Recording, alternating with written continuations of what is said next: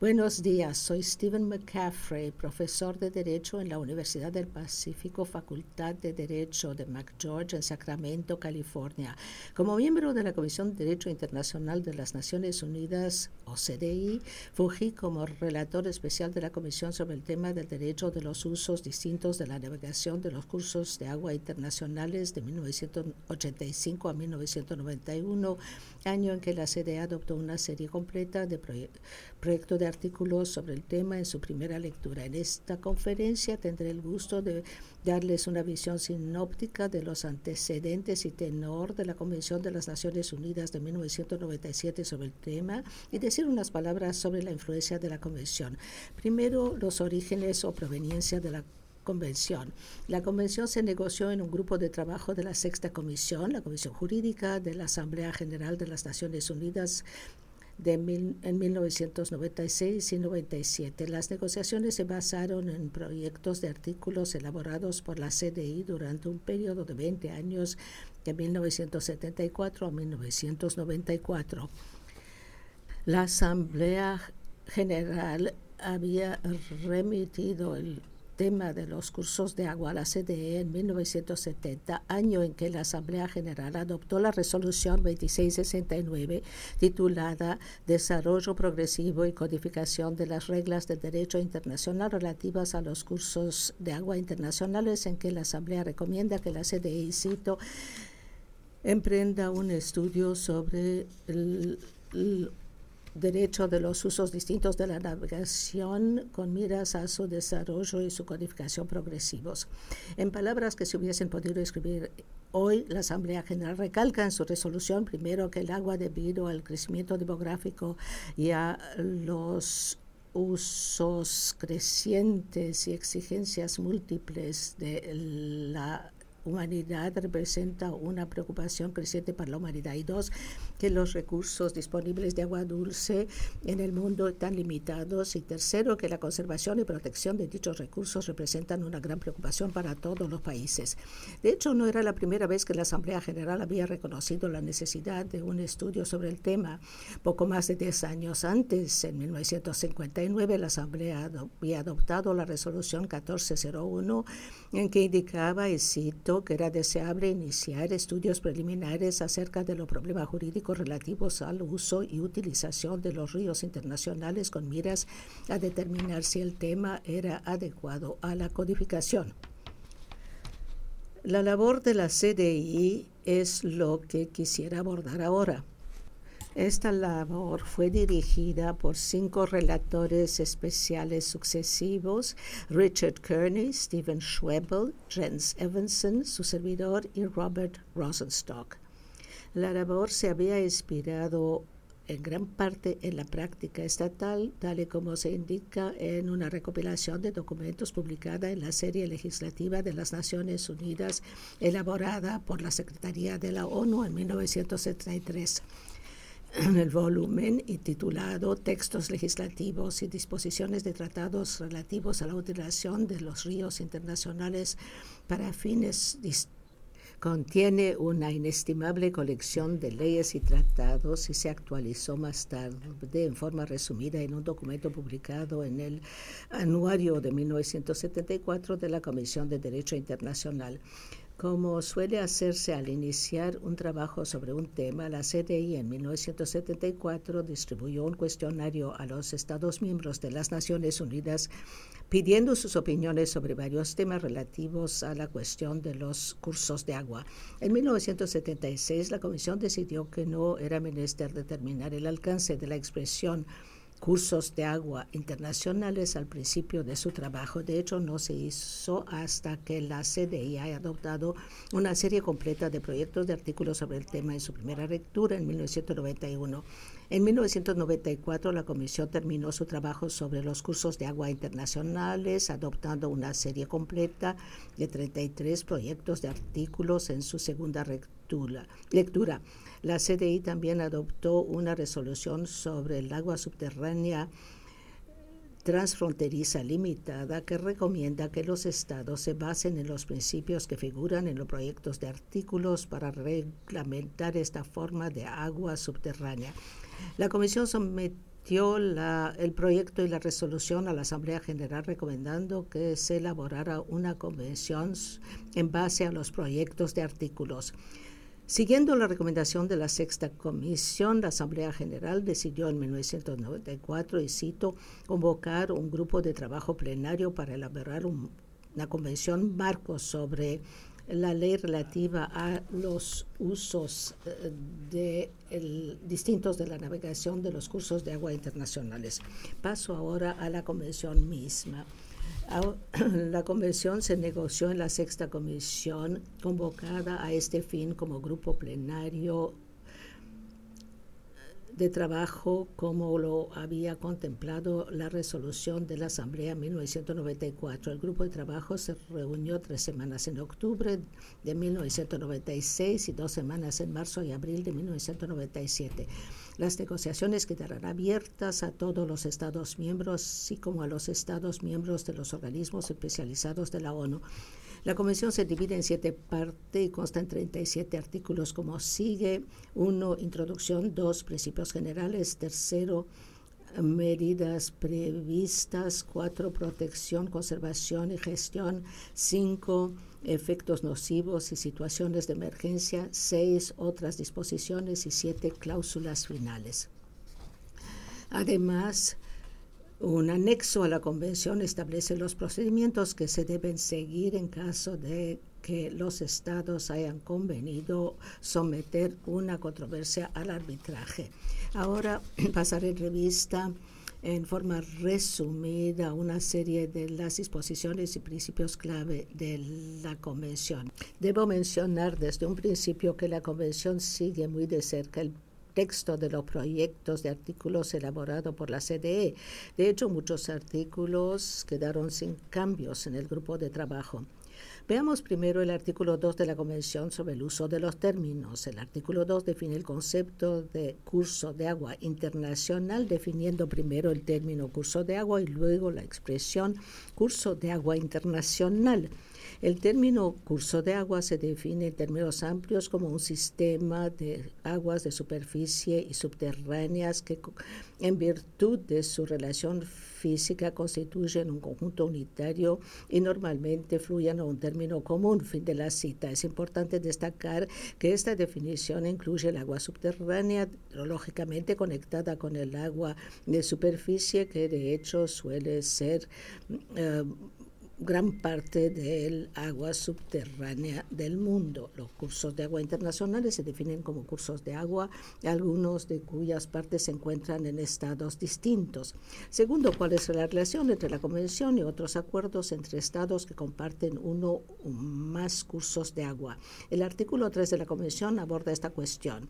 Desempeña cuatro funciones. Primero, el artículo 3 indica claramente que la Convención no afecta los derechos u obligaciones de las partes con arreglo a acuerdos preexistentes. Sin embargo, alienta a las partes en la Convención, y cito, a que consideren la posibilidad de armonizar estos acuerdos con los principios básicos de la Convención. La segunda función del artículo 3 es indicar que las partes en la Convención pueden aplicar y ajustar sus principios generales a las características y usos especiales de determinados cursos internacionales de agua mediante acuerdos especiales que la Convención llama sencillamente acuerdos de cursos de agua.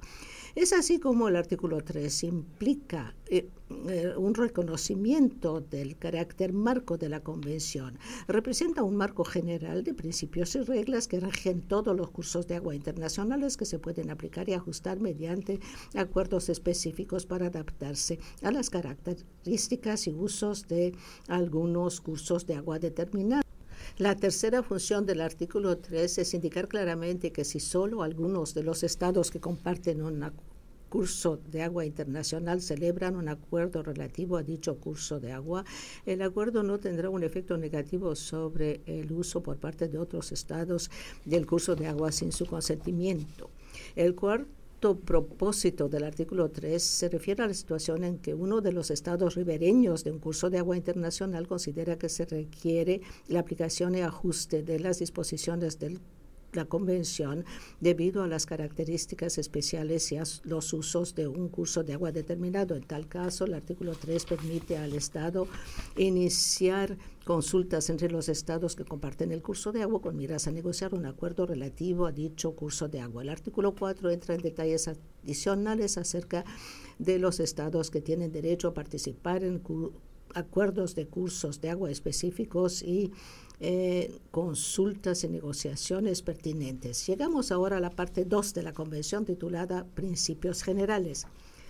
La segunda parte comienza con el artículo 5, utilización equitativa y razonable eh, y su participación. Esta disposición representa lo que muchos consideran como la piedra angular del derecho en la materia.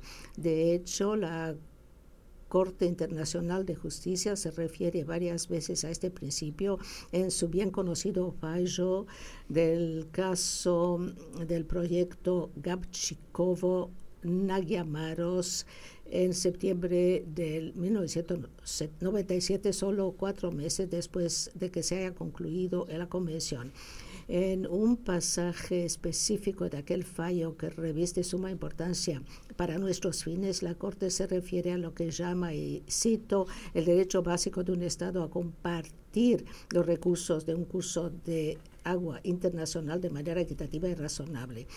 Fin de la cita. Con ello, la Corte reconoce el carácter fundamental del principio, eh, de, eliminando cualquier duda de, acerca de la soberanía absoluta de, las aguas de los cursos internacionales que por ahora resultan encontrarse dentro del territorio de un Estado. Es interesante notar que si bien se le había invitado a hacerlo, la Corte no hizo ninguna referencia similar a la llamada regla de no causar daño que figura en el artículo 7 de la Convención, al que llegaré luego. Para garantizar que su uso es equitativo y razonable, cada Estado que comparte un curso de agua internacional debe tener en cuenta todos los factores y circunstancias pertinentes. Una lista indicativa de los factores se presenta en el artículo 6 de la Convención. Vale recalcar que no se trata de una lista exhaustiva, sino únicamente indicativa. De hecho, todos los factores pueden no ser pertinentes en un dado caso, mientras que algunos que no están enumerados pueden ser pertinentes. Antes de dejar los artículos 5 y 6, quisiera poner de relieve el principio de la participación equitativa, que es tema del párrafo 2 y del párrafo 5.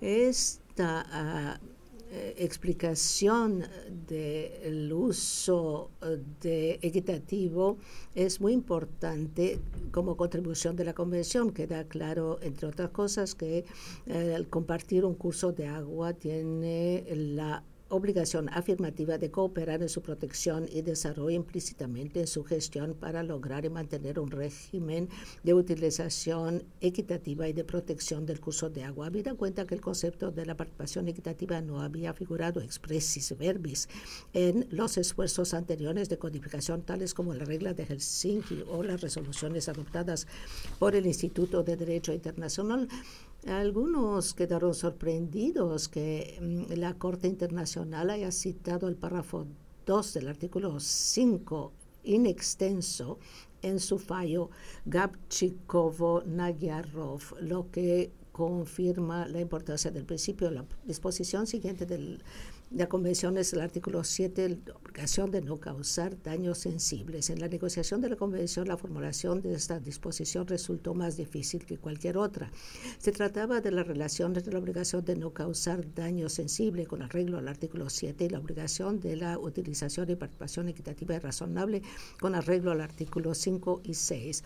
Algunos estados opinaron que el principio establecido en el artículo 7 que voy a llamar solo principio de no causar daño debe tomar precedencia sobre lo que figura en los artículos 5 y 6, eh, a los que solo me voy a referir ahora como principio de la utilización equitativa. Otros estadios tenían la opinión contraria, que en caso de que los dos principios entraran en conflicto, era la utilización equitativa que debe tomar precedencia sobre los principios de no causar daño no quisiera sobresimplificar un debate complejo, pero por lo general los estados río arriba favorecen la utilización equitativa, mientras que los estados río abajo prefieren dar precedencia a la obligación de no causar daños en sí.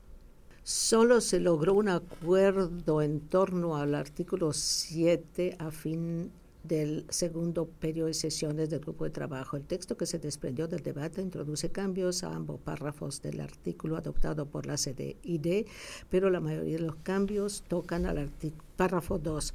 El texto final del párrafo 2 del artículo 7, de hecho y realísticamente a mi juicio, redondea los ángulos de la obligación de no causar daño, digo realísticamente porque ningún sistema jurídico que yo conozca prohíbe terminantemente el causar daño. Siempre hay que tener en cuenta calificaciones, defensas, circunstancias, eh, otras em, similares. El efecto del párrafo 2 en su texto final es que si el Estado A causa un daño significativo al Estado B mediante su uso de un curso de agua compartido, el Estado A debe hacer lo posible para eliminar o mitigar el daño, y cito, teniendo debidamente en cuenta las disposiciones de los artículos 5 y 6, fin de la cita, y cuando proceda, el Estado A debe examinar con el Estado D B, y cito, la cuestión de la indemnización. Ese texto de aveniencia refleja la realidad que ambos principios no están en contra el uno del otro, sino que son complementarios con la utilización equitativa como principio rector. Es obvio, sobre todo en el requisito que al tomar todas las medidas adecuadas para eliminar o mitigar el daño, el Estado debe tomar debidamente en cuenta lo que quiere decir seguir las disposiciones de los artículos 5 y 6, lo que significa que deben optar en pro de lo equitativo y razonable en las circunstancias. Al resolver la situación en que se ha causado un daño significativo a un estadio, los estados involucrados deben seguir el principio que en términos generales la utilización de cada, estado debe ser equitativa y razonable frente al otro. Este enfoque de acuerdo es congruente con lo adoptado por la Corte Internacional en el caso del proyecto Gabchikov-Noguiamaros, que recalca el logro de un equilibrio razonable entre el uso de los estados, más bien que una prohibición terminante del daño. Podemos tomar nota más brevemente del artículo 8 que indica el principio que es esencial para la aplicación efectiva de la mayoría de las disposiciones del Estado la obligación general de cooperar. El artículo 9 asimismo requiere un proceso sin el cual sería difícil que el, el funcionamiento del principio de utilización equitativa, que es el intercambio eh, periódico de datos e información. El artículo 10 sobre la relación entre distintos tipos de uso logra dos cosas. Primero, prevé en su párrafo primero que ningún tipo de uso de un curso de agua internacional tiene prioridad inherente sobre otros usos. Esta disposición se consideró necesaria ya que en cierta época la navegación a menudo contaba con tal prioridad. Segundo, el párrafo 2 del artículo 10 trata de conflictos entre usos, previendo que cualquier conflicto de esta índole se resolverá con referencia a los artículos 5 y 7. El párrafo 2 sigue diciendo que en una cláusula importante e interesante que al resolver un conflicto entre usos hay que tener especialmente en cuenta las exigencias de las necesidades humanas vitales. Por tanto, cualquier resolución de un conflicto entre usos no debe hacer caso omiso de las necesidades básicas de los seres humanos para el agua que se expresa en el derecho humano al agua reconocido por la Comisión de los Derechos Económicos, Sociales y Culturales en su comentario 15 adoptado en 2002.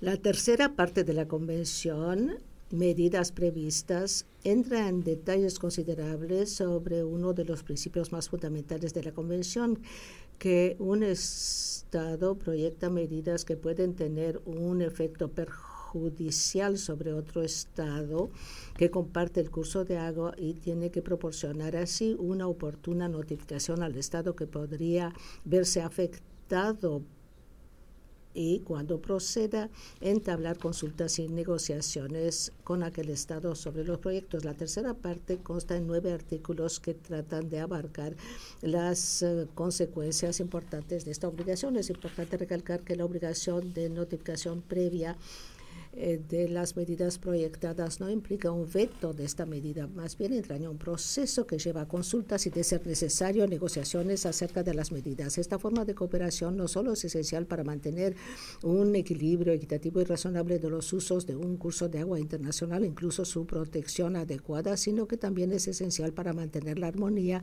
entre los estados ribereños.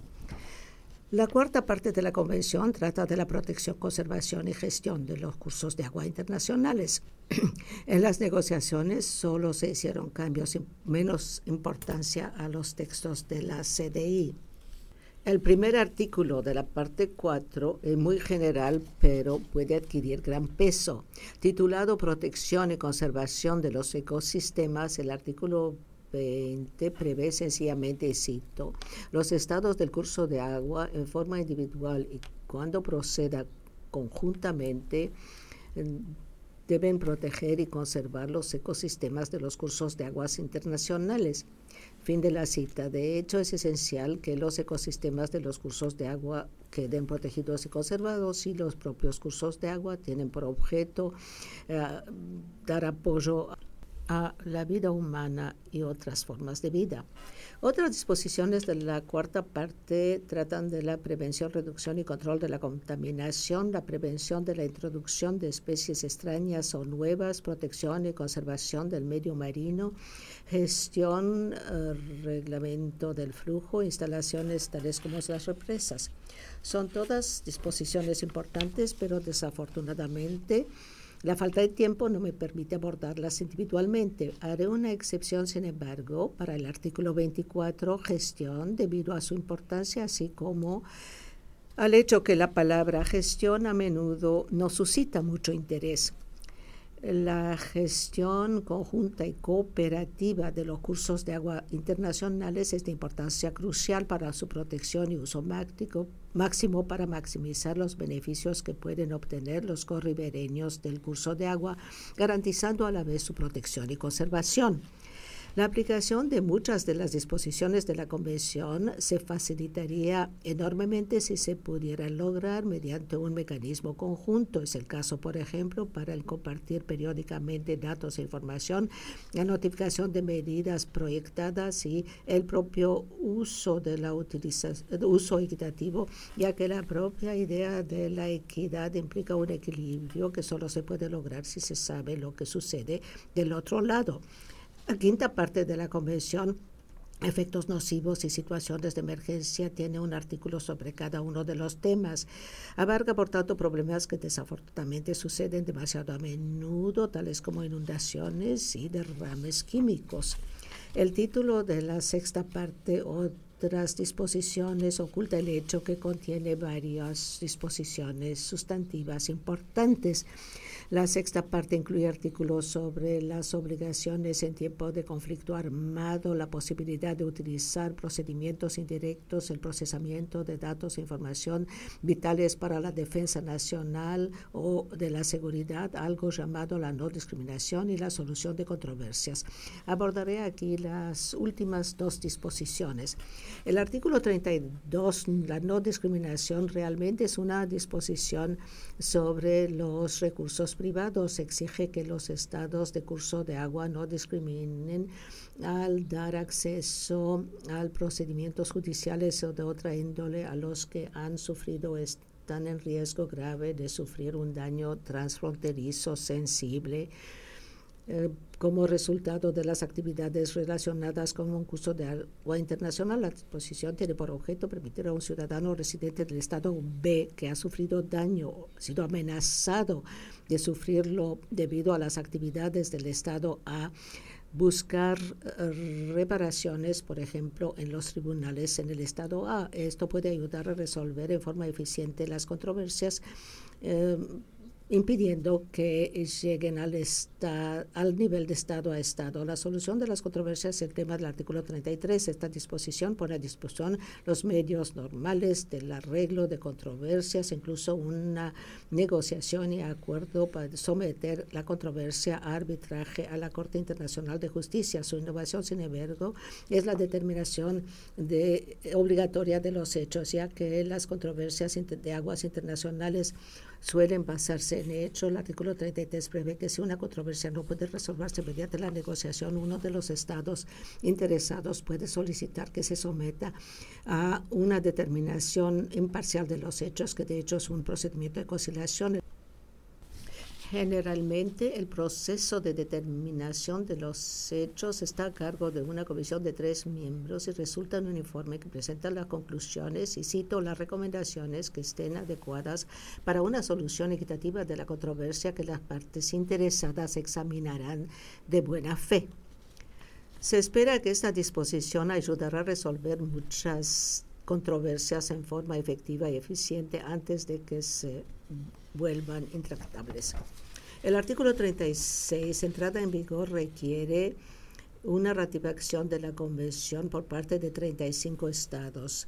Ah, en diciembre del 2008, cuando se elaboró esta conferencia, la Comisión había tenido 16 ratificaciones de estados. Si bien el número de ratificaciones crece paulatinamente, el hecho que la Comisión no está en vigor todavía plantea su efecto jurídico y práctico actual. En lo que se refiere a su efecto jurídico, la Convención se considera generalmente como una del derecho internacional consuetudinario respecto de las obligaciones más importantes que encarna. Esto incluye cuando mm, menos una utilización equitativa y razonable, la obligación de no causar daño sensible, la obligación de la notificación previa en relación con las medidas proyectadas. Por tanto, todos los estados que comparten aguas internacionales se ven vinculadas por estas obligaciones básicas. En lo que se refiere a los efectos prácticos de la Convención, la propia Convención, así que su labor preparatoria, han tenido una gran influencia en el contexto de las controversias entre Estados, así como la negociación de tratados sobre los cursos de agua internacionales.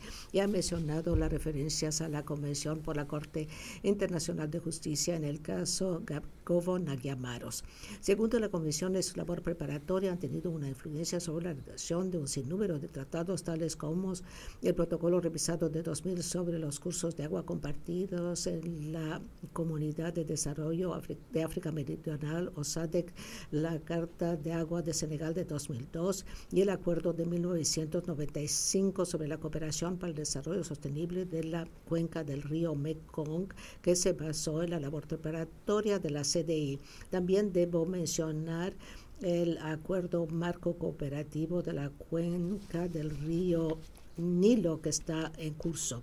Por ende, la Convención de los Cursos de Agua de la ONU y su labor preparatoria ya ha tenido un impacto importante sobre las prácticas de los estados en la materia. En conclusión, la Convención de 1997 de la ONU sobre los usos distintos de la navegación de los cursos de agua internacional representa una contribución importante para el robustecimiento del Estado de Derecho en este de esferas siempre más críticas de la relación y la protección y la conservación de los cursos de agua internacionales. En una era de escasez creciente de agua debido en gran parte al crecimiento demográfico y los efectos de los cambios climáticos, cabe esperar que la influencia de la Convención va a seguir ampliándose y que un día en un futuro no demasiado distante va a entrar en vigor. Muchas gracias.